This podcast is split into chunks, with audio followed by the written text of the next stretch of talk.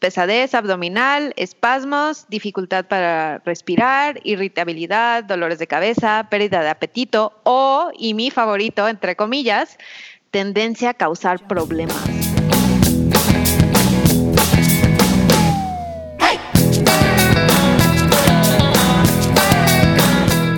Hola a todos, todas, todes, bienvenidos a otro episodio de FEM Normal. Yo soy Edna Montes.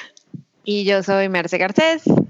Y estamos en la grabación de la pandemia, tratando de grabar por Skype, que además es rarísimo porque es como, no, yo quiero ver a Merce. Es raro reírnos juntas a la distancia.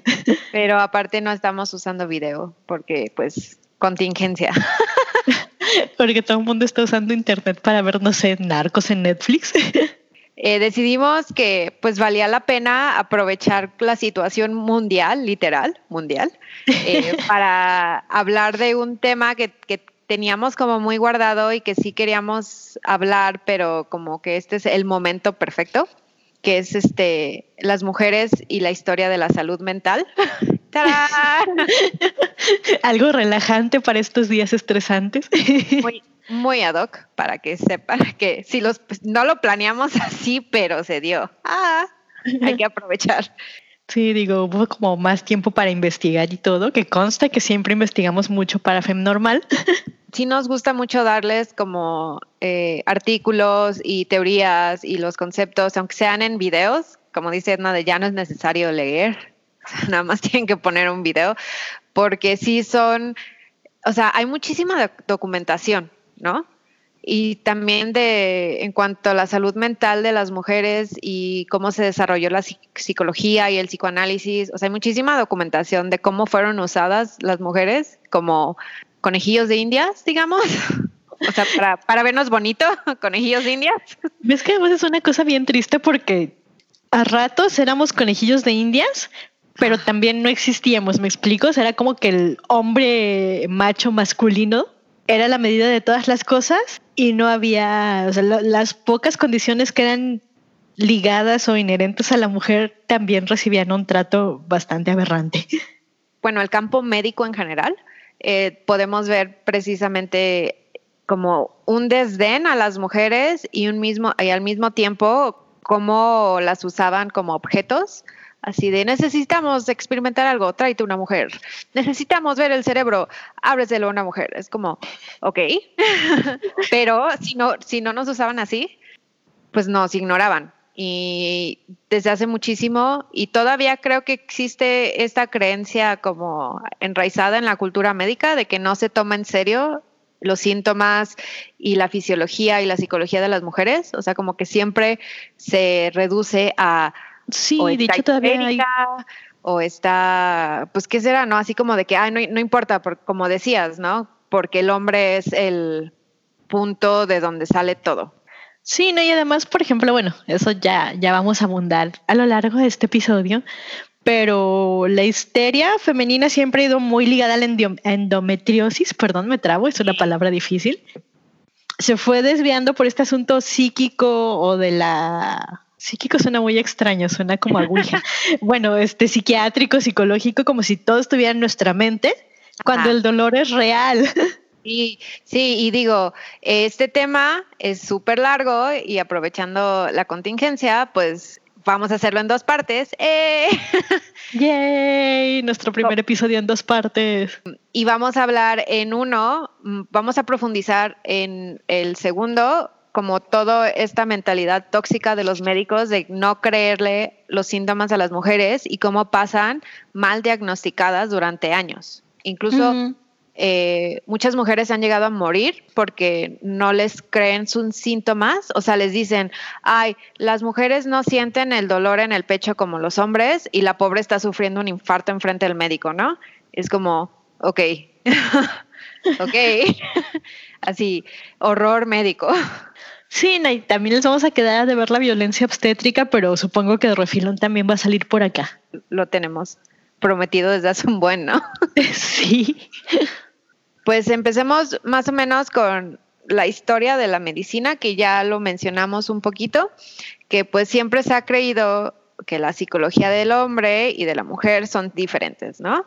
O sea, desde estas creencias existen desde los egipcios, Platón, o sea, siempre se ha creído que la mujer es menos y diferente y que no importa cuando, Cuando nos dan el privilegio de tener alma, por ejemplo. O somos menos o no somos. Así es como, ah, las mujeres no tienen alma. Gracias, hombre random. Sí, pues también los griegos eran los que decían que la gente de color negros y todo lo demás tampoco tenían alma, ¿no? Sí, no, empezando porque todo lo extranjero era bárbaro, entonces era incivilizado según ellos. Algo que se sigue creyendo hasta la fecha. Además. Que no, no lo trajeron a la hora de conquistarnos. bueno, es que eh, es como complicado porque claro que, que bebemos mucho de, de, todas estas raíces grecolatinas, le debemos mucho en la civilización occidental a Grecia y a Roma, Sí. Pero es como agridulce porque entonces también tenemos que admitir que, mucha de la misoginia y muchos de los problemas de, de, esas culturas antiguas siguen vigentes en nuestra vida cotidiana miles de años después. Claro, o sea, no heredamos solo lo bueno, heredamos todo, incluyendo lo malo. O sea, y la misoginia era una de esas cosas. O sea, la gente que no quiere aceptar que los griegos eran súper machistas y misóginos, o sea, ¿qué onda? Claro, pero por supuesto que lo eran. Las mujeres eran ciudadanas de, segundo, de segunda mano. Sí, no, incluso podrías argumentar que no sé, en el antiguo Egipto a las mujeres les iba un poquito mejor, pero también es un poquito, o sea, Hatshepsut se tuvo que convertir legalmente en hombre para poder ser emperador de Egipto, bueno, faraón. Entonces es como, mm, y luego cuando se dieron cuenta que Hatshepsut era mujer y les cayó mal y etcétera, etcétera, aplicaron el máximo castigo egipcio, que era como borrar su nombre de la historia. Entonces ahí tienes un montón de gente con, es que me los imagino así con su martillito y su cincel, literal, borrando su nombre. Es que es verídico, o sea, borrando su, como su cartucho con los jeroglíficos de su nombre a, a cincelazos de todos sus monumentos, templos, tumbas. Es como, supérenlo. O sea, el machismo era real y sigue siendo real. Y en la medicina es pero bastante real. Muy. Todos sabemos que la psicología, cuando se empezó a, o sea, cuando la psicología empezó a desarrollarse, porque volvemos a lo mismo, o sea, estos conceptos existen desde hace mucho porque alguien los creó y ese alguien fue un hombre. Y lo chistoso es que las mujeres participaron muchísimo en el desarrollo de la psicología, o sea, había investigadoras, había psicólogas, pero las invisibilizaron en la historia. O sea, realmente son pocos los nombres femeninos que vas a encontrar en los libros de historias de psicología, porque no se tomaban en cuenta. Digo poquito como en todo, como en todas las ramas del saber. Pero bueno, este, por ejemplo, ya que estábamos tocando esto de invisibilizar y del antiguo Egipto, a mí se me hace muy gracioso que egiptólogos han encontrado que de hecho o esta condición de la endometriosis está documentada desde el antiguo Egipto y en ese entonces le ponían como el útero sofocado. Sí, de hecho, bueno, para los que no lo saben, la endometriosis es una enfermedad uterina en donde se crean capas extras. Es un problema que es que no sé cómo definirlo, cómo explicarlo. O sea, es un problema fisiológico real en donde el útero crea más capas y aparte los cólicos son como el triple de fuerte y las mujeres que sufren de esto, o sea, son muchísimas las mujeres que sufren de esto, pero siempre van, siempre han sido mal diagnosticadas porque se cree que los síntomas de las mujeres siempre son más psicosométicos, psicosométricos. Psicosomáticos, ajá, que están como en su cabeza, para pronto. Ajá. Y pues como todos los síntomas de la endometriosis están ligados con, como digamos, problemas menstruales. Este, pues siempre se ha creído que no es para tanto, ¿no? Pero, pero ya se está aceptando que la endometriosis es una enfermedad real que aqueja a muchísimas mujeres y que aparte de todo es súper dolorosa y que siempre se ha creído que no existía, porque como dicen, los egipcios creían que el útero eh, se movía por el cuerpo, esto es real, o sea, esto lo pueden encontrar en, textos. Sí, aunque creo que eso es como más medieval, pero sí, sí existe este asunto de este el, útero moviéndose por el cuerpo. Ah, y, cuando llegaba como al pecho o a la garganta, era ahí cuando las mujeres tenían problemas. Ay, es que leer estas cosas de verdad es como, Es que es como gracioso, pero triste al mismo tiempo, ¿no? No, es gracioso el intento por dar explicaciones a cosas que pudieron haber determinado si se lo hubieran tomado en serio, ¿sabes? Sí, digo también, o sea, casi todas estas cosas son como hijas de su tiempo. Ay. Pero, es, como un poquito una combinación de, de la época con el poco interés. Ajá, no, pero déjate tú el poco interés, o sea, yo diría que el nulo interés, o sea, de verdad no que, o sea, no creían que valía la pena estudiar la fisiología de una mujer como que a ellos se les volvía relevante solo porque las mujeres tenían que tener hijos y era como, ah, bueno, pues las mujeres las estudiamos en tanto son sujetos que pueden parir, nada más. Sí, y la endometriosis es una de esas enfermedades que, que previene el embarazo. O sea, como que tienen una ventana más cerrada las mujeres que sufren de esto por embarazarse. Pues si seguimos la lógica de las épocas de que una mujer solo puede tener sexo para reproducirse. Entonces, si no se puede embarazar por algo físico que no entendía qué le estaba pasando, pues era una mujer que no servía, ¿no? O sea, era una mujer que podían desechar, que podían ignorar, que podían tachar de loca, porque pues no, no entre comillas, no servía bien. Sí, y cuando se genera, bueno, el, primero en como utilizar el término de histeria como tal. La maravillosa palabra. Algo relacionado al, al útero, al íster. Es este Hipócrates en la antigua Grecia precisamente, pero es gracioso porque en ese entonces sí estaba aplicado tanto en el antiguo Egipto como a lo que decía Hipócrates a un padecimiento físico. Ajá. Que daba como dolores muy fuertes en el vientre. ¿Nunca le encontraron un tratamiento? No. No sé si como no podían o no les interesaba o ambas dos. Ajá. Pero es gracioso porque de ser un término físico para designar una enfermedad real física de la mujer, pasó a ser un término psicológico con Freud. Sí. Y a reforzar esta idea de todo está en su cabeza. Ajá, y pues de hecho la histeria femenina como diagnóstico siguió hasta los hasta 1980 y algo. O sea, hasta apenas, digamos, se, sacó de los libros de psicología y se aceptó que no era un término y un diagnóstico válido. Porque chequen, o sea, porque chequen, y, y, me puse a buscar los, entre comillas, síntomas a lo que le determinaban histeria femenina y nada más chequense esto es una enfermedad que se diagnosticaba si tenías desfallecimientos, insomnio, retención de fluidos, pesadez abdominal, espasmos, dificultad para respirar, irritabilidad, dolores de cabeza, pérdida de apetito o, y mi favorito, entre comillas, tendencia a causar problemas. Oh. o sea, te podían diagnosticar con histeria femenina en cualquier momento, porque todos los síntomas que acabo de mencionar son como del día a día. O sea, sí, es como cualquier periodo menstrual. Ajá, o sea, no tengo hambre. Ay, estás histérica. O sea, literal así era. Y era una excusa para meter a tratamientos crudos a las mujeres. Sí, no es que digo ahí, también yo por ahí tengo, la, leemos más al ratito, pero hay una lista como de causales victorianas de por qué meter a una mujer a un asilo, asilo y son loquísimas es aquí ves que era como un intento por seguir oprimiendo a las mujeres, porque pues tendencia a causar problemas, que le dijiste a tu marido que no le ibas a cocinar. o sea, o sea, por eso te van a meter al asilo, amiga. Ok.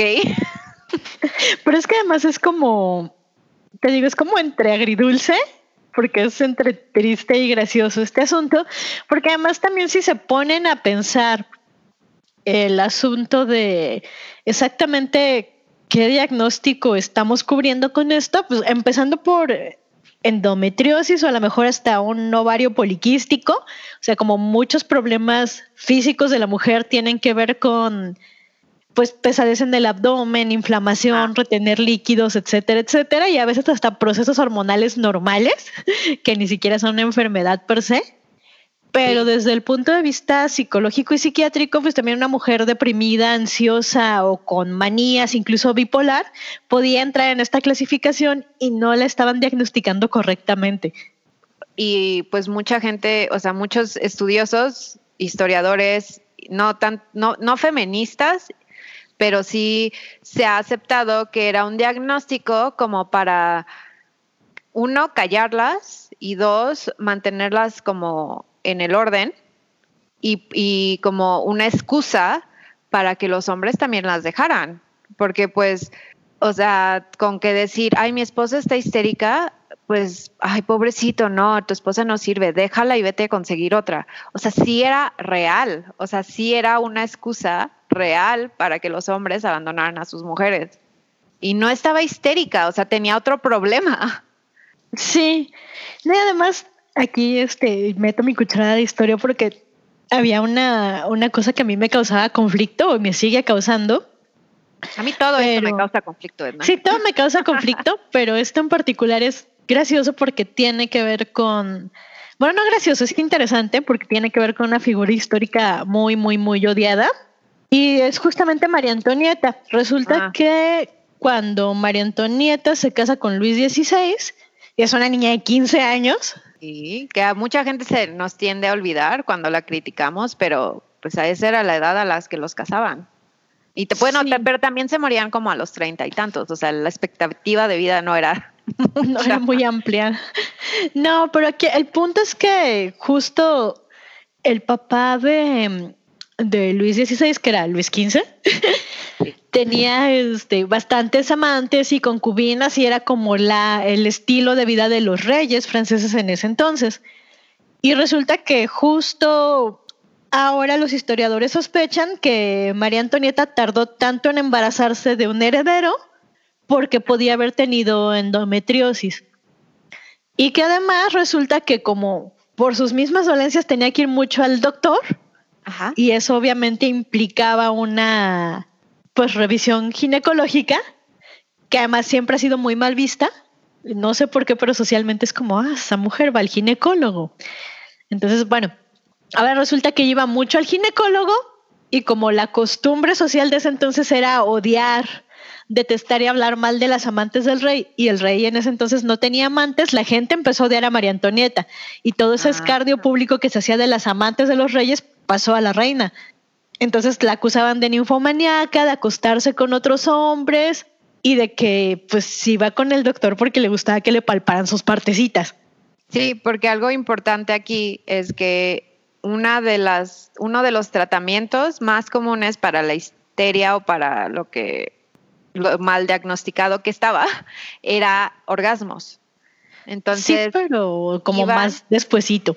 Ajá, pero, o sea, sí era como muy real la creencia de que, ay, si estás histérica es porque no tienes orgasmos, pero nunca se le puso como el peso al hombre de que, pues, tú que no le estás dando orgasmos. No, o sea, la mujer es incapaz de sentir placer porque pues solo tiene sexo para reproducirse y pues si está malita es porque no necesita orgasmos. O, sea, realmente es una cosa muy enferma la manera en, la que lo justificaron para siempre echarle la culpa a la mujer, o sea, al cuerpo de la mujer. Sí, porque además el asunto era que muchos doctores que palpaban si había como una reacción física de la mujer, no lo veían como algo sexual. Era como yo te estoy palpando, ¿qué te pasa? Ajá, o sea, era como ginecólogos especializados en masajes, así les llamaban.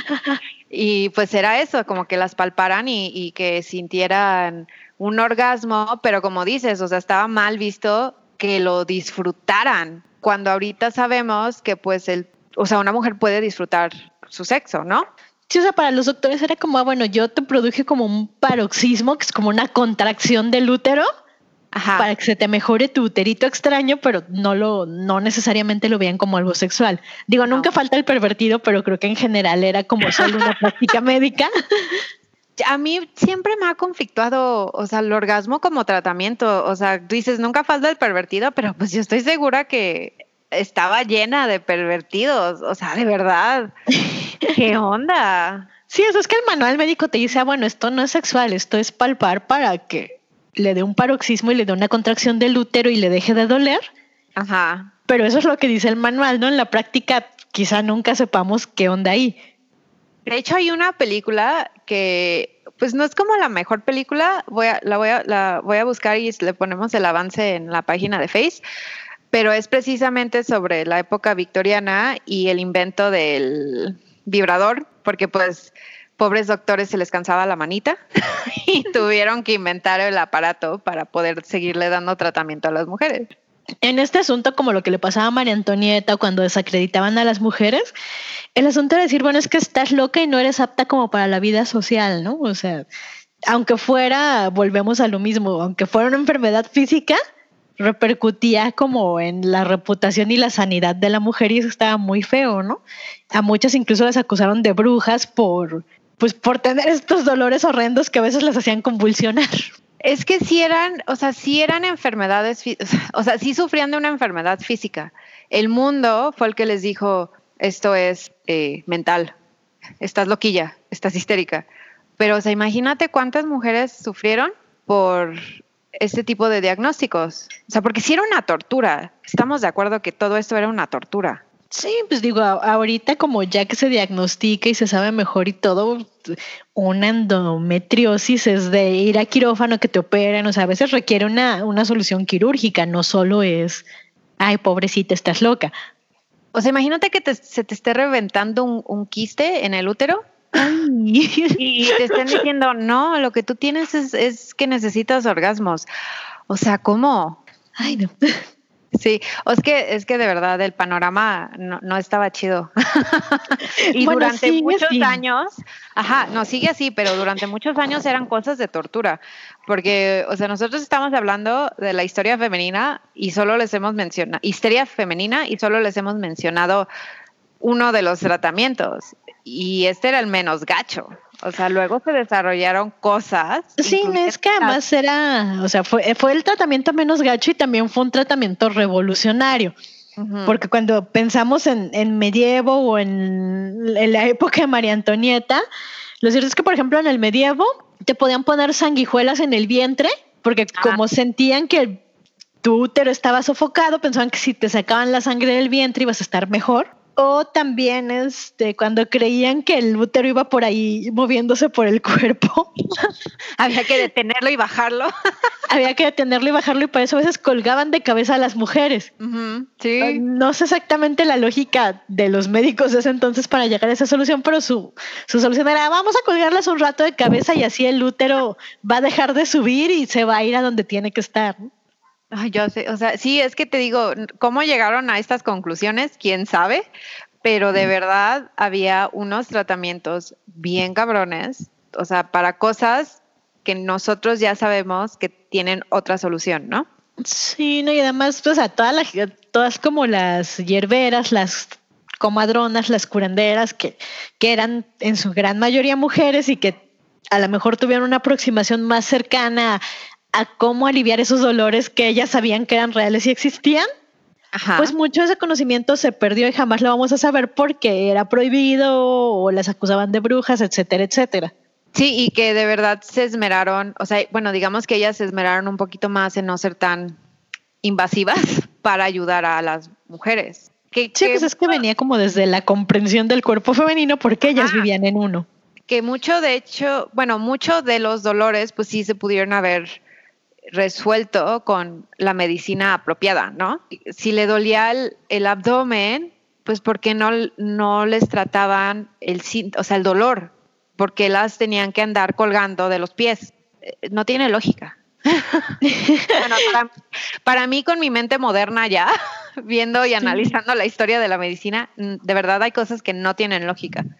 Sí, no digo, no, no sé este, cuál es la lógica extraña medieval para los tratamientos. Digo, es que sí hubo épocas muy, muy extrañas, ¿no? Estoy segura que a ellos les parecía normal y lógico pero me cuesta ponerme en sus zapatos y decir, claro, si yo hubiera nacido en 1400, esto me parecería por completo lógico.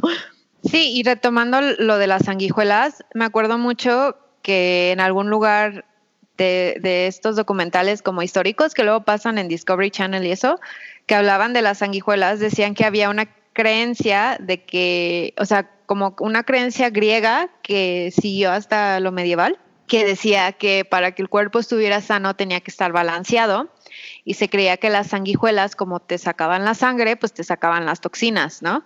Y ya tu cuerpo iba a estar balanceado.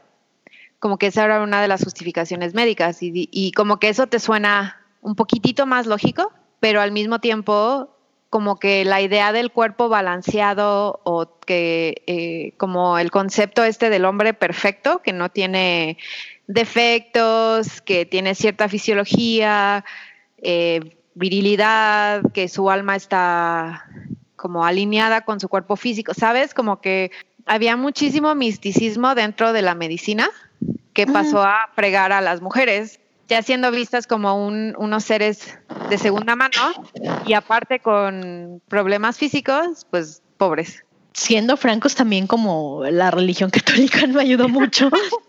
no. Así como, oh, me duele mi vientre, cállate, te comiste la manzana. ¿Qué? Ah, ¿Cuál manzana? ¿De qué me hablas? mereces el dolor porque pecaste. O sea, ¿qué onda? sí, es como, ok, gracias. A mí personalmente no me gusta hablar de Freud porque siento que, o sea, como que lo siguen tomando como un, una reverencia cuando eh, sus teorías, y eh, sus conceptos eh, ya se han desmentido un poquito para mi gusto. Pero creo que tenemos que hablar de Freud en cuanto al desarrollo de la salud mental para las mujeres, porque pues primero dijo una cosa y al final sus, sus, investigaciones terminaron como que ayudando un poquito a que ya no fueran torturadas tantas mujeres. Gracias, supongo. sí, es que, bueno, Freud era súper machista aceptémoslo, gente. Aceptémoslo desde ahorita. Digo, hijo de su tiempo a fin de cuentas, pero eso no quita. Súper machista. Y pues obviamente él decía que era imposible entender a las mujeres. La vida sexual de una mujer adulta es como un misterio. Y va a seguir siendo un misterio. O sea, de verdad el hombre no quería a las mujeres y ni le interesaba estudiar su fisiología. Nada, nada, nada, nada, nada, nada. Sí, bueno, es que literalmente fue así como de, bueno, es que los problemas de la mente son de la mente, no son del cuerpo, que, medianamente sí. Bueno, es que también hay, o sea, hay que como aterrizar primero un poco el concepto porque el hecho de que se asumiera que científicamente la locura, así en general, la locura, era un padecimiento físico y no era ni un demonio, ni una maldición, ni un problema del alma, fue como por ahí de los 1840.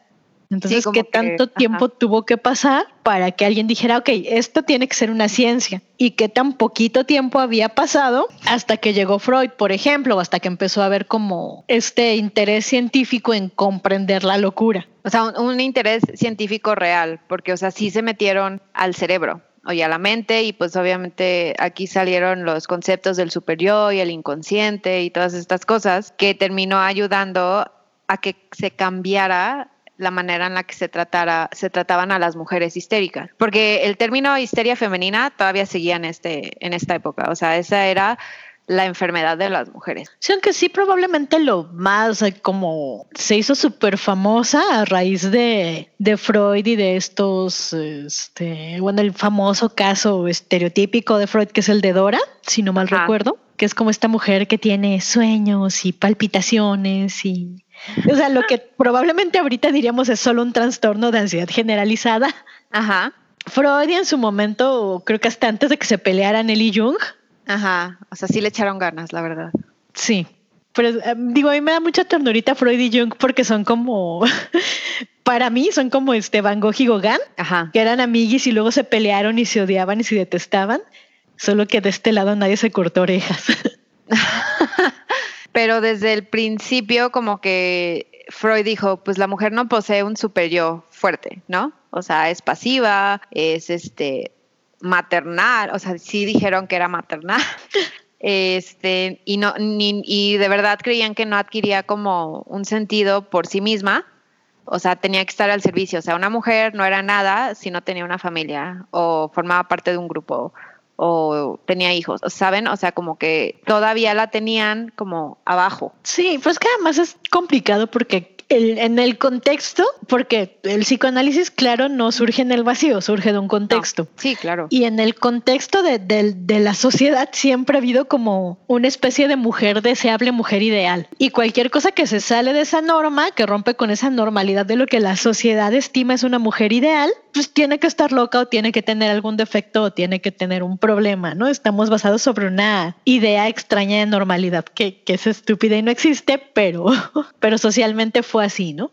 Entonces es, te digo, es complicado y es agridulce porque claro que Freud era como hijo de su tiempo y era remachista el vato, pero también es como uno de los primeros que dice, a ver, no me la toquen, quiero sentarme, escuchar a esta mujer, entender su mente y ver qué diagnóstico puedo dar desde ahí, ¿no? Que también fue revolucionario, o sea, que el psicoanálisis dijera, ah, lo que necesitas es ir con alguien que hable contigo y te ayude a entender tu mente para curar ciertos problemas, era muy diferente a, te voy a meter a un asilo de lunáticos porque puedo y quiero. Sí, no, sí, o sea, sí se esforzó un poco, pero aún así, o sea, digamos que en su teoría, o sea, su teoría produjo muchísimos conceptos psicológicos que se siguen utilizando hasta el día de hoy, pero aún así a la hora de aplicárselos a las mujeres, o sea, lo seguía diagnosticando como histéricas. O sea, ya, bueno, ya lo dijimos, eran problemas físicos reales que se decían, no, es que hay algo mal contigo, mija, eres una mala mujer, vete al asilo. A mí personalmente me molesta mucho como en toda la historia médica o sea, las mujeres sí las utilizaban como conejillos de indias para experimentos muy cabrones, ya sea de químicos, o sea, metiéndoles eh, droga para calmarlas o haciéndoles tortura física para asegurarse de que se curaran. Fueron utilizadas, es que no sé cuál es el término, o sea, fueron utilizadas. Para todo el sufrimiento, el resultado era mínimo. Sí, es que, o sea, el, asunto siempre fue, porque además tendríamos que considerar que muchas mujeres estaban como en muchas posiciones muy vulnerables, ¿no? Porque normalmente una piensa en la época victoriana y piensa en estas señoritas de casa, ah, que eran básicamente las que tendría Freud o a las que les daban su masajito. Ajá, de familias bien, ¿no? Que se preocupaban por conseguirles un tratamiento. Ajá, pero también habría que pensar en toda esta gente que trabajaba en maquiladoras o en fábricas después de la revolución industrial o en todas estas mujeres que eran homeless, que no tenían casa, que no tenían familia ni nadie que viera por ellas. Y así es como terminas en estas escenas horrendas de asilos victorianos, donde les cortaban el pelo para hacer pelucas a los Winnie ¿no? O sea, las bañaban en hielo, les aventaban chorros de agua a presión, a la vagina, eh, experimentaban con ellas en cuanto a dosis de drogas, o sea, sí les metían unos cócteles bien fuertes para ver qué pasaba y para ver si así se curaban.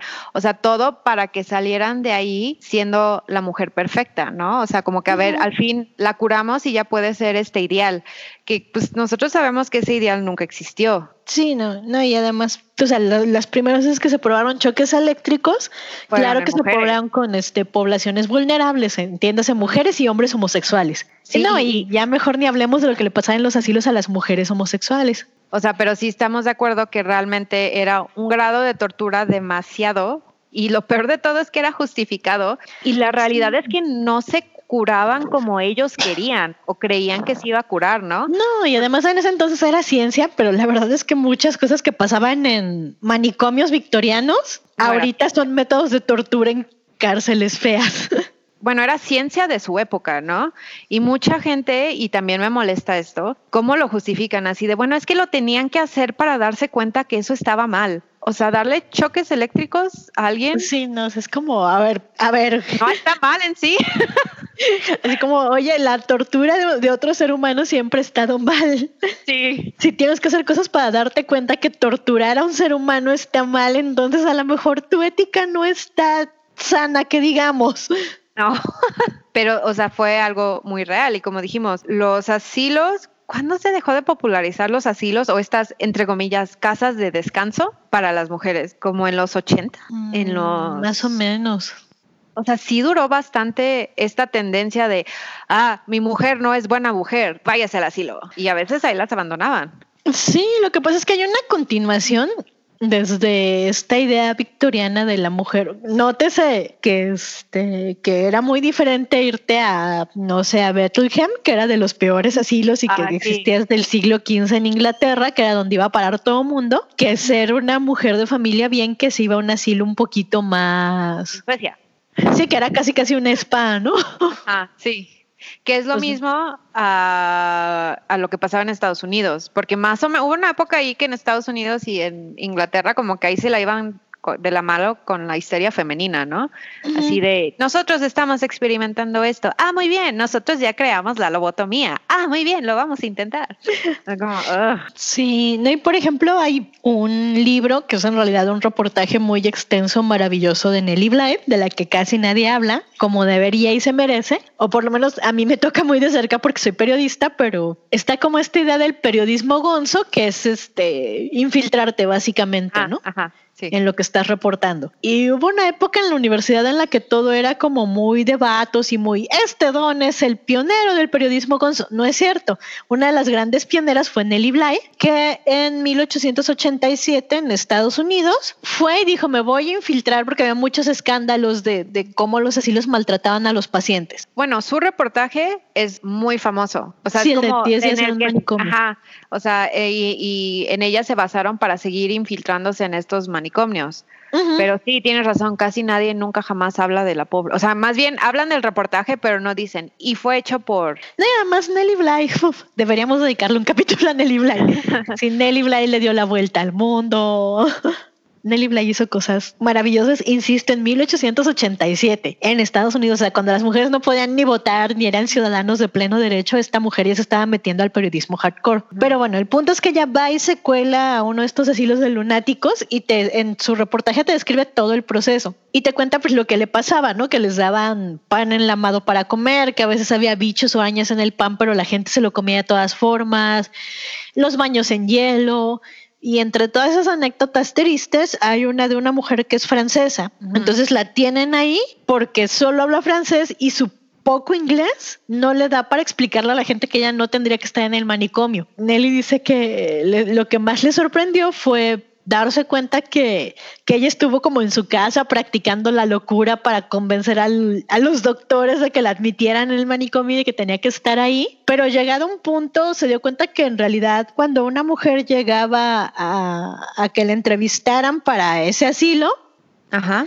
todos los doctores ya asumían que estaba loca. Ah. Entonces solo hacían preguntas que confirmaban ese diagnóstico. Nunca hacían ah. preguntas pensando que tal vez no estaba loca. Sí, claro. Entonces que un punto cuando ya a Nelly le estaba costando mantener su, su actuación de loca, mientras más cuerda y coherente se comportaba, más loca creían que estaba, los doctores creían que estaba más loca por, por ese comportamiento cuerdo. es como es, algo muy gracioso, ¿no? Los doctores solo quieren confirmar que estás loco, no les interesa que no estés loco. Claro, sí, y, y va de la mano con esta idea de que pues a las mujeres, o sea, muchos doctores siguen sin creerle los síntomas, o sea, como que no escuchan los síntomas de las mujeres, o sea, ya tienen una idea, pues no sé si es como una mm, un prejuicio, pues sí, ¿no? Es como un prejuicio en contra de pues el género femenino, ¿no? De las mujeres son así y pues si tú ya estás aquí para que te tratemos es porque ya eres esto, ¿no? Y yo no, no creo, estoy muy segura que a muchos no les interesaba curarlos y no sé si entender, o sea, simplemente tenerlas ahí para que no fueran como un... Un peligro. Ajá, un peligro y vuelve a esta idea que creo que ya lo habíamos tocado, creo que en el capítulo de Shirley Jackson, ¿no? De que si no eres una buena mujer o no entras en, en en el ideal, pues escóndete, no salgas, ¿cómo te atreves? Sí, pues, y además es, o sea, en aquel entonces había como muy pocas, es decir, ahorita estamos acostumbrados a que hay una gama larguísima de, de padecimientos psiquiátricos. Claro. Pero en aquel entonces era como, ¿estás loco? O no. o ajá, o a lo mejor, como en el mejor de los casos, o eras maníaco, o eras como esquizofrénico, o eras depresivo y para de contar, ¿no? O eras una mujer histérica. Ajá. No había como. ¿no? Pero es que el narcisismo ni siquiera estaba. Todavía no o sea, no era como una diagnosis que te hiciera parar en un asilo. Ah, O sea, para ella como una locura general en la que eres un loco que alucina, o eres un loco depresivo, o eres un loco obsesivo, o eres una mujer histérica. y nada más. Sí, pero Sí. lo interesante es que incluso el día de hoy, o sea, la ansiedad ya se toma como un trastorno psicológico real. O sea, de que hay un, problema en tu cerebro y la ansiedad la tienes a, la flor de piel. Cuando yo era niña, yo me acuerdo muy bien que la ansiedad era como, no la consideraban algo real. O sea, te sientes ansiosa, niña, estás mal. No tienes por qué sentirte ansiosa pero nunca te diagnosticaban o te, te intentaban explicar por qué. Y ya ha avanzado lo suficiente el estudio de la ansiedad como para que digan, ay, no, sí tiene una raíz eh, cerebral, o sea, neurológica, que sí se Sí. puede tratar, pero ¿cuánto tiempo se tardaron en aceptar a la ansiedad como un trastorno psicológico real? Y eso Sí, es lo que da sé. miedo. Da miedo y la aceptación es, es un problema grande, ¿no? O sea, yo fácil sé que ansiedad y depresión los he sufrido desde muy niña, pero pasó muchísimo tiempo antes de, que me diagnosticaran bien todo lo que tengo y me dieran como el tratamiento apropiado. No son muchos años de mi vida. Ahí fui como lidiando con lo que tenía como mejor pude. Sí, y, te digo, eso es lo que da miedo. O imagínate todos los mal diagnósticos, pues toda la tortura que sufrieron estas mujeres por tener algo real físico y que les estuvieran insistiendo, no, no, lo que tú tienes es histeria y está en tu cabeza y ya. Se te cura con baños de hielo. O sea, imagínate ese miedo. No, y aparte lo peor de todo es que se lo creyeran, ¿no? O sea, que realmente las mujeres estaban afligidas de que sí tenían un problema porque no eran la mujer perfecta. No, y también esto nos lleva como a otro de los grandes hitos de, de la salud mental femenina en la época victoriana, que es la famosa cura de reposo. Ay, Dios. Que es literal, vete a encerrar a un cuarto y no salgas hasta que te sientas bien. Si estás en un cuarto y nada más te llevan de comer y eh, tienes suerte si estás en un cuarto. A veces solo te dejan tendida en la cama y no puedes levantarte de la cama en meses. O sea, apenas lo suficiente para que no te salgan llagas y a veces ni así, ¿no? La idea era que estás tan estresada por la vida moderna que necesitas descansar. O sea, no puedes hacer nada, no puedes pensar, no puedes hablar con nadie, no puedes escribir, no puedes hacer ejercitar tu cerebro de ninguna manera. O sea, nada más Sí, nos queda más, o sea, esto, la cura de reposo se le prescribía a mujeres ansiosas o demasiado melancólicas o que se salían como de esta norma de lo femenino. Creo que sí es momento de leer como la lista de, de, de, este, de causales de tratamiento psiquiátrico para mujeres en la época victoriana para darnos una idea de, de qué tan absurdo era, ¿no? De hecho, en algún lugar vi que un doctor hasta reunió como 76 páginas de síntomas y diagnósticos y era así como de, o sea, básicamente cualquier cosa que le pase a una mujer, respiró mal. Oh, por Dios. Pues que va a ser así como, a ver, te pueden admitir si tenías como falta de templanza o problemas con los negocios, es decir, administrando la casa. Si te pegaba en la cabeza un caballo. si tenías una predisposición hereditaria, es decir, que tu mamá o alguien de la familia ya tuviera como broncas de locura, seguro tú la ibas a tener. Este, si te trataba mal tu marido, al asilo. Si tenías un problema femenino imaginario, Imaginario. Ajá, así está. Problema femenino imaginario. O sea, si tu útero se te fue al cuello. No sé por qué la causal de histeria está abajo. Oh, ah, pues sí, por eso. Entonces, como que la histeria y el, la- eh, un, este, un problema imaginario femenino eran cosas diferentes según ellos. Ajá. Si habías estado como en prisión, si eras demasiado celosa o demasiado religiosa, Ok. si eras floja, Ajá. si te casabas con un hijo, Si te masturbabas o tenías sífilis, Sífilis. Ajá. si te habías masturbado continuamente por 30 años. 30. Ok. Eso es muy específico. Sí, digo, también es, o sea, la lista en teoría aplicaba para hombres y mujeres, pero se nota el sesgo ahí, ¿no? Cañón. Este, ah, si querías o si te habías tomado alguna medicina para prevenir la concepción, al asilo. Nada Si de te- anticonceptivos. No, si te ponía, digo, además tampoco era como que tuvieran la píldora, estamos hablando en 1864 a 1889 más o menos. Sí. pues. Este, si te ponías de mal humor porque tenías tu periodo, Ok. o si te ponías muy excitable porque tenías tu periodo, si leías demasiadas novelas, o si eras ninfomaníaca, Ok. o si tenías adicción al opio, si pensabas demasiado, o sea, si tenías una sobreactuación de la mente. O sea, imaginación activa. Sí, Ajá. si estudiabas demasiada religión o si de verdad como que estudiabas demasiado en general y era como, ah, estás recargando demasiado tu cerebro. Si tus papás eran primos, Ok. si tenías como arranques o berrinches periódicos, eh, si fumabas. o sea, solo si fumabas. Ajá, si fumabas o si fumabas y te masturbabas al mismo tiempo. este, si la política te excitaba demasiado o te emocionaba demasiado, como los éxtasis o las fiebres religiosas, eh, hábitos disolutos, eh, aflicción doméstica, si te ponía triste estar al cargo de tu casa, si causabas problemas domésticos, si eras ególatra, si tenías epilepsia, es que en la lista dice si sufriste abuso sexual excesivo. Excesivo, o sea, no una vez, o sea, varias veces. Porque una vez no cuenta. Sí, no. tiene que ser excesivo. No sé exactamente dónde marcas la línea, pero tiene que ser excesivo. Exposición a otros, eh, como otros pacientes mentales, o si tenías como exposición y además eras como menonita o de los cuáqueros. Eh, bueno, servicio militar que sí, o sea, una exposición en guerra, fiebre ¿Y celos? ¿Fiebre y celos o solo fiebre? Fiebre y celos. Ok. De con que excesivamente celosa y te daba fiebre. Ah, ah, ok, ok. No sabía cómo se podían combinar, pero ok. Este, bueno, si eras soldado o bombero, que sí te puede dar estrés postraumático. El estrés postraumático fue de otras diagnosticaciones que no se hicieron hasta como los noventas, principios de los 2000 que se aceptó que realmente era un trastorno. Pobres soldados también, imagínate. Sí. Y luego en la lista de nuevo dice, bueno, este, excesos venéreos. Ok. Este, muchos vicios, problema femenino. O sea, nada más problema, problema femenino, eh, o sea, cualquier problema femenino. Problema femenino. Este, si le disparas a tu hija, que ok, sí, eso sí creo que tenga que, este, si has tenido como problemas con la comida por dos años. Pero, ¿qué problemas? O sea, ¿estás gorda o no quieres comer? Cualquiera de los dos problemas con la comida. Ok, está bien que sean tan específicos, digo, tal. Este, si has sufrido un duelo o si eres demasiado ambicioso.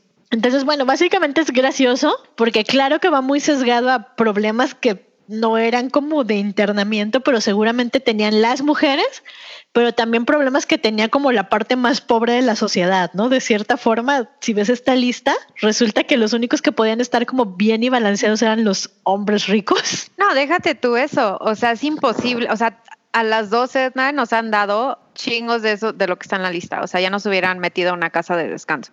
O sea, fuera de las cosas que decía como de vicios o cosas venéreas, o sea, cualquier problema no, femenino. leer demasiadas novelas, bye. Ajá, o sea, ya, querer, querer ser escritora, bye. Este, no querer ser ama de casa, bye. O sea, de verdad se esforzaron por justificar el encierro de muchas mujeres. Sí. Y, lo triste es que sí era un tratamiento muy real. Nosotros ya les habíamos recomendado el cuento y se los vamos a volver a buscar, el del papel, el, ah, el, tapiz amarillo de Charlotte Perkins. Ajá, pero no es el, tapiz amarillo. Y es precisamente, o sea, la escritora lo, lo hizo precisamente para mostrarle al mundo el daño que podía hacer el confinamiento, porque a las escritoras, o sea, la metieron a una de estas casas de descanso y pues literal se estaba volviendo loca. Sí, y ni siquiera fue como casa de descanso, fue que el marido dijo, ay, es que no eres la esposa ideal y te voy a encerrar en esta habitación y te voy a recetar esta famosa cura de reposo. Y la mujer se estaba volviendo loca porque no la dejaban nada, o sea, no la dejaban ver a su hijo, más que creo que a ratos para amamantarlo, solo le daban de comer, tenía que estar tirada en cama, no la dejaban escribir y además el marido era doctor. Sí, o sea, eso es lo que más miedo me da. se basó en los estudios de otro doctor más famoso que como que desarrolló esta técnica y, era como un tratamiento muy válido de ¿dónde está tu mujer? Ay, no, está encerrada porque pues tiene problemas. Sí, el, el doctor que desarrolló se llamaba Silas Ware. Y era, no, no era británico, era gringo. Era gringo, sí, y él de hecho creo que hasta tenía casas de descanso, o sea, como que él, él se esmeró en crear una red.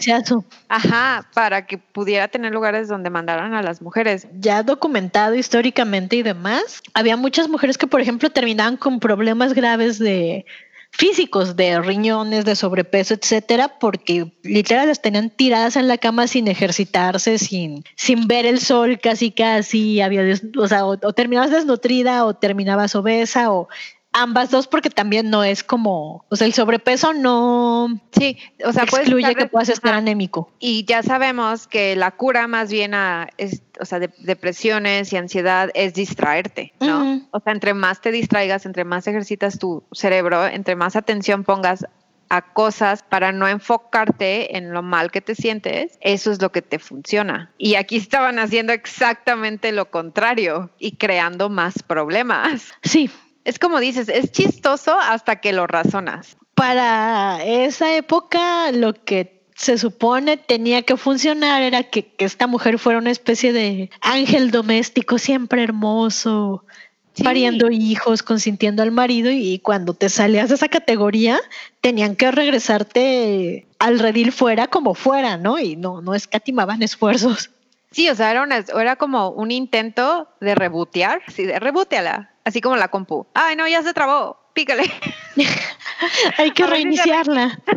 y pues no, claro que no. O sea, obviamente todo esto se desarrolló por el machismo y esta idea de que el hombre es superior a la mujer y pues todo lo que aflige a la mujer está en su mente y pobrecita está histérica y lo quita. O sea, si hubiera habido algún tipo de equidad de género o una aceptación de que el dolor que sienten los hombres no lo sienten igual las mujeres y viceversa hay enfermedades que aquejan más a mujeres que a hombres y viceversa. O sea, como que aceptar que los dos, los, bueno, sí, los dos sexos tienen problemas médicos diferentes y estudiarlos como tal, cosa que no se está haciendo todavía. no. Pero eso ayudaría mucho a que las mujeres al fin pudieran tener un lugar como, o sea, que ya no las sometieran a este tipo de pendejadas y aceptaran que pues sí, o sea, si dice que le duele el riñón, le duele el riñón, no está loquita. Sí, pues qué más, o sea, como que el avance en teoría desde la época victoriana hasta los 50, 60 fue muy poco. Súper poquito. O sea, más bien como que se avanzaron técnicas de tortura.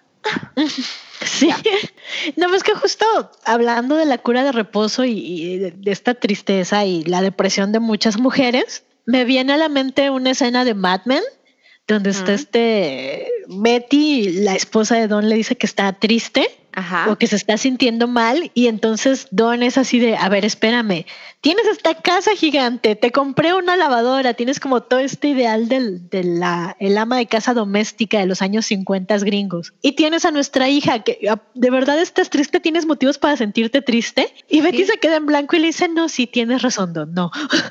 Pues es, como eh, eh, se le ilumina la carita con este hombre nunca me va a entender y dice no. O sea, claro que tiene motivos para sentirse tristes, porque también cuando más se dio el boom de los asilos, que fue como en los en Estados Unidos, que fue como en los en los 50 o sea, fue después de la Segunda Guerra Mundial, en donde las mujeres estuvieron trabajando, porque se fueron los hombres a la guerra, y cuando regresaron los hombres, pues les dijeron, pues te vas a la casa otra vez, mijita. Y pues obviamente iba a haber una resistencia y las que se resistieron a regresarse a su casa, pues las terminaron metiendo a los asilos o, o lobotomizando. Es que no entendemos qué le pasa, pero era precisamente por la misma opresión como un tipo de, no quiero decir rebeldía, pero sí era como un despertar, así de, o sea, mi función puede estar afuera de la casa. Y de hecho muchas feministas pues sí lo toman como que pues el asilo se creó y las casas de descanso se crearon para volver a controlar a las mujeres, que es como un sentimiento bastante válido, ¿no?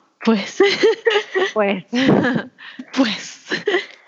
No, es que justo, por ejemplo, cuando se dio todo este boom en Estados Unidos de, no sé, los 50, después de la Segunda Guerra Mundial, de ya, Qué bonita que estuvieran manteniendo la economía del país, pero regresense a sus casas. Fue como entre todas esas mujeres estaba esta Betty Friedan, que fue la autora de La mística de la feminidad, ¿no? Sí. Y bueno, cuando ella saque el libro por ahí de los del 60, creo que 63, lo primero que ella dijo fue, bueno, es que yo no quería ser ama de casa, yo estudié una carrera, de hecho creo que era psicóloga. Yo estudié psicología y no quería volver a la casa, no quería ser ama de casa, pero me casé y me volví ama de casa yo estoy deprimida y estoy inconforme con mi vida porque sabía que podía dar más y podía hacer más. Sí, es como, bueno, pues es que la mujer no tendría que elegir, ¿no? O sea, si quiere hacer ambas cosas, debería poder hacer ambas cosas, o si solo quiere ser ama de casa, está bien, pero si solo quiere dedicarse a su carrera, también. Y fue como uno de los grandes pilares de esta segunda, tercera hora del feminismo piensen en la depresión postparto, por ejemplo, que creo que era lo que de lo que sufría Betty de Mad Men, la verdad. Sí, pero, o sea, que no se creía que las, o sea, los cambios, o sea, que no se habían estudiado los cambios hormonales, hormonales en las mujeres y no se creían que eso podría ser la raíz de un problema. Incluso ahorita, o sea, cuando hablas de depresión postparto, mucha gente no lo entiende, pero es una situación real por la que pasan muchísimas mujeres después de dar a luz. Sí, además es, o sea, como que siempre el hecho de negar la depresión postparto venía de esta, de este prejuicio, de este sesgo de decir, oh, es que cuando una mujer tiene un hijo es lo mejor que le puede pasar en la vida, se siente realizada. Claro. ¿Cómo va a estar triste si es lo mejor que le pudo pasar en la vida? ¿Cómo no, ¿Cómo no va a salir su lado maternal si eso es lo que son las mujeres, un ente maternal nada más? ¿Cómo lo va a negar? Sí. Pues te digo, es muy fácil negarlo.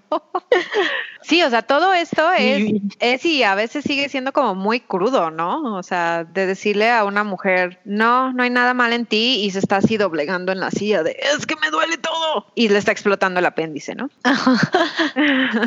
no, pues que estaba viendo un estudio y dicen que ahorita, incluso ahorita, 2020, bueno, 2019, porque el estudio es del 19, este, resulta que para que a una mujer le den un diagnóstico efectivo de endometriosis y un tratamiento efectivo, tiene que ir en promedio pasan 10 años. Sí, y a veces hasta tiene que ir al esposo para decirle al doctor, es real, sufre mucho. Sí, sí, es como... Pero también es este sesgo en la medicina cuando dices, bueno, es que no hay suficientes médicos mujeres, no hay suficiente documentación y estudios y, y todo hecho como entre la diferencia entre un padecimiento entre hombres y mujeres, ¿no? O sea, no solo la endometriosis que pues es... No, sí, o sea, general. Exclusiva de personas con útero, pero sí de, no sé, infartos, por ejemplo, que resulta que un infarto en una mujer es muy diferente que un infarto en un hombre y apenas nos vamos dando cuenta, ¿no? No, y apenas están como haciendo estadísticas de que sí existe, porque antes se creía que las mujeres, a las mujeres no les daban infartos, o era muy raro que les dieran infartos. Y ahora resulta que ahí están a la par, pero porque nunca se habían documentado como tal. O sea, sí es un problema real de estadísticas y de investigación. Yo no sé si una de las soluciones puede ser que haya más mujeres médicas, por ejemplo, porque a final de cuentas el estudio de la medicina sigue siendo bastante con tendencia a lo masculino, ¿no? De que el hombre es el ejemplo y de ahí se y de ahí salimos todos. Sí, es que además es como es un problema muy complejo porque habría que hablar del sesgo que existe y del machismo internalizado, o sea, no porque un médico sea o como una médica mujer o una enfermera dejan de ser machistas, ¿no? A veces lo son. Y bastante. Y deja de tú machistas, ni estamos hablando de racismo ni de clasismo nada más machistas. Sí, digo, ya cuando le, metes el clasismo y el racismo y todo, pues, se complica mil veces más. Yo creo que ahora sí ya podremos hablar de uno de los temas que más nos conflictúa dentro de todo esto y de las de una de las técnicas más este una de las peores técnicas que salió de todo esto que fueron las lobotomías. ¿Los dejamos picados para el siguiente capítulo? Sí, o sea, aquí lo vamos a dejar y vamos a abrir con las lobotomías en el próximo, porque de verdad creo que las lobotomías son como un símbolo. Si digo, ya hablamos de la cura de reposo que podemos retomarla en el siguiente capítulo, pero las lobotomías, gente. Es otro, es otra cosa. Sí. Están en otro nivel. El que inventó las lobotomías. Oh, por Dios. No nos hiciste el favor, ¿eh? ¿eh? Es como más triste, pero voy a dejar los peores detalles para el siguiente capítulo. Entonces, aquí vamos a dejar esta primera parte. No nos despedimos. Esto continuará. Sí, así de to be continued. Y nos vemos pronto. Imagínense el letrito de volver al futuro. nos vemos pronto para contarles sobre las lobotomías y este sesgo que todavía existe en la medicina moderna. Sufrimos de esto todavía. Pues cuídense mucho, en esta contingencia, guárdense si pueden, eh, tomen medidas de tomen las medidas de sanidad en serio. También por eso estamos haciendo este capítulo, para que todos estén conscientes de que no es nada más por decir. Si hay como enfermedades muy reales, no hay que sumar a ellos. Háganle caso a los doctores. Lávense sus manitas, seguido con agüita y jabón. Y nos vemos a la próxima. Nos vemos.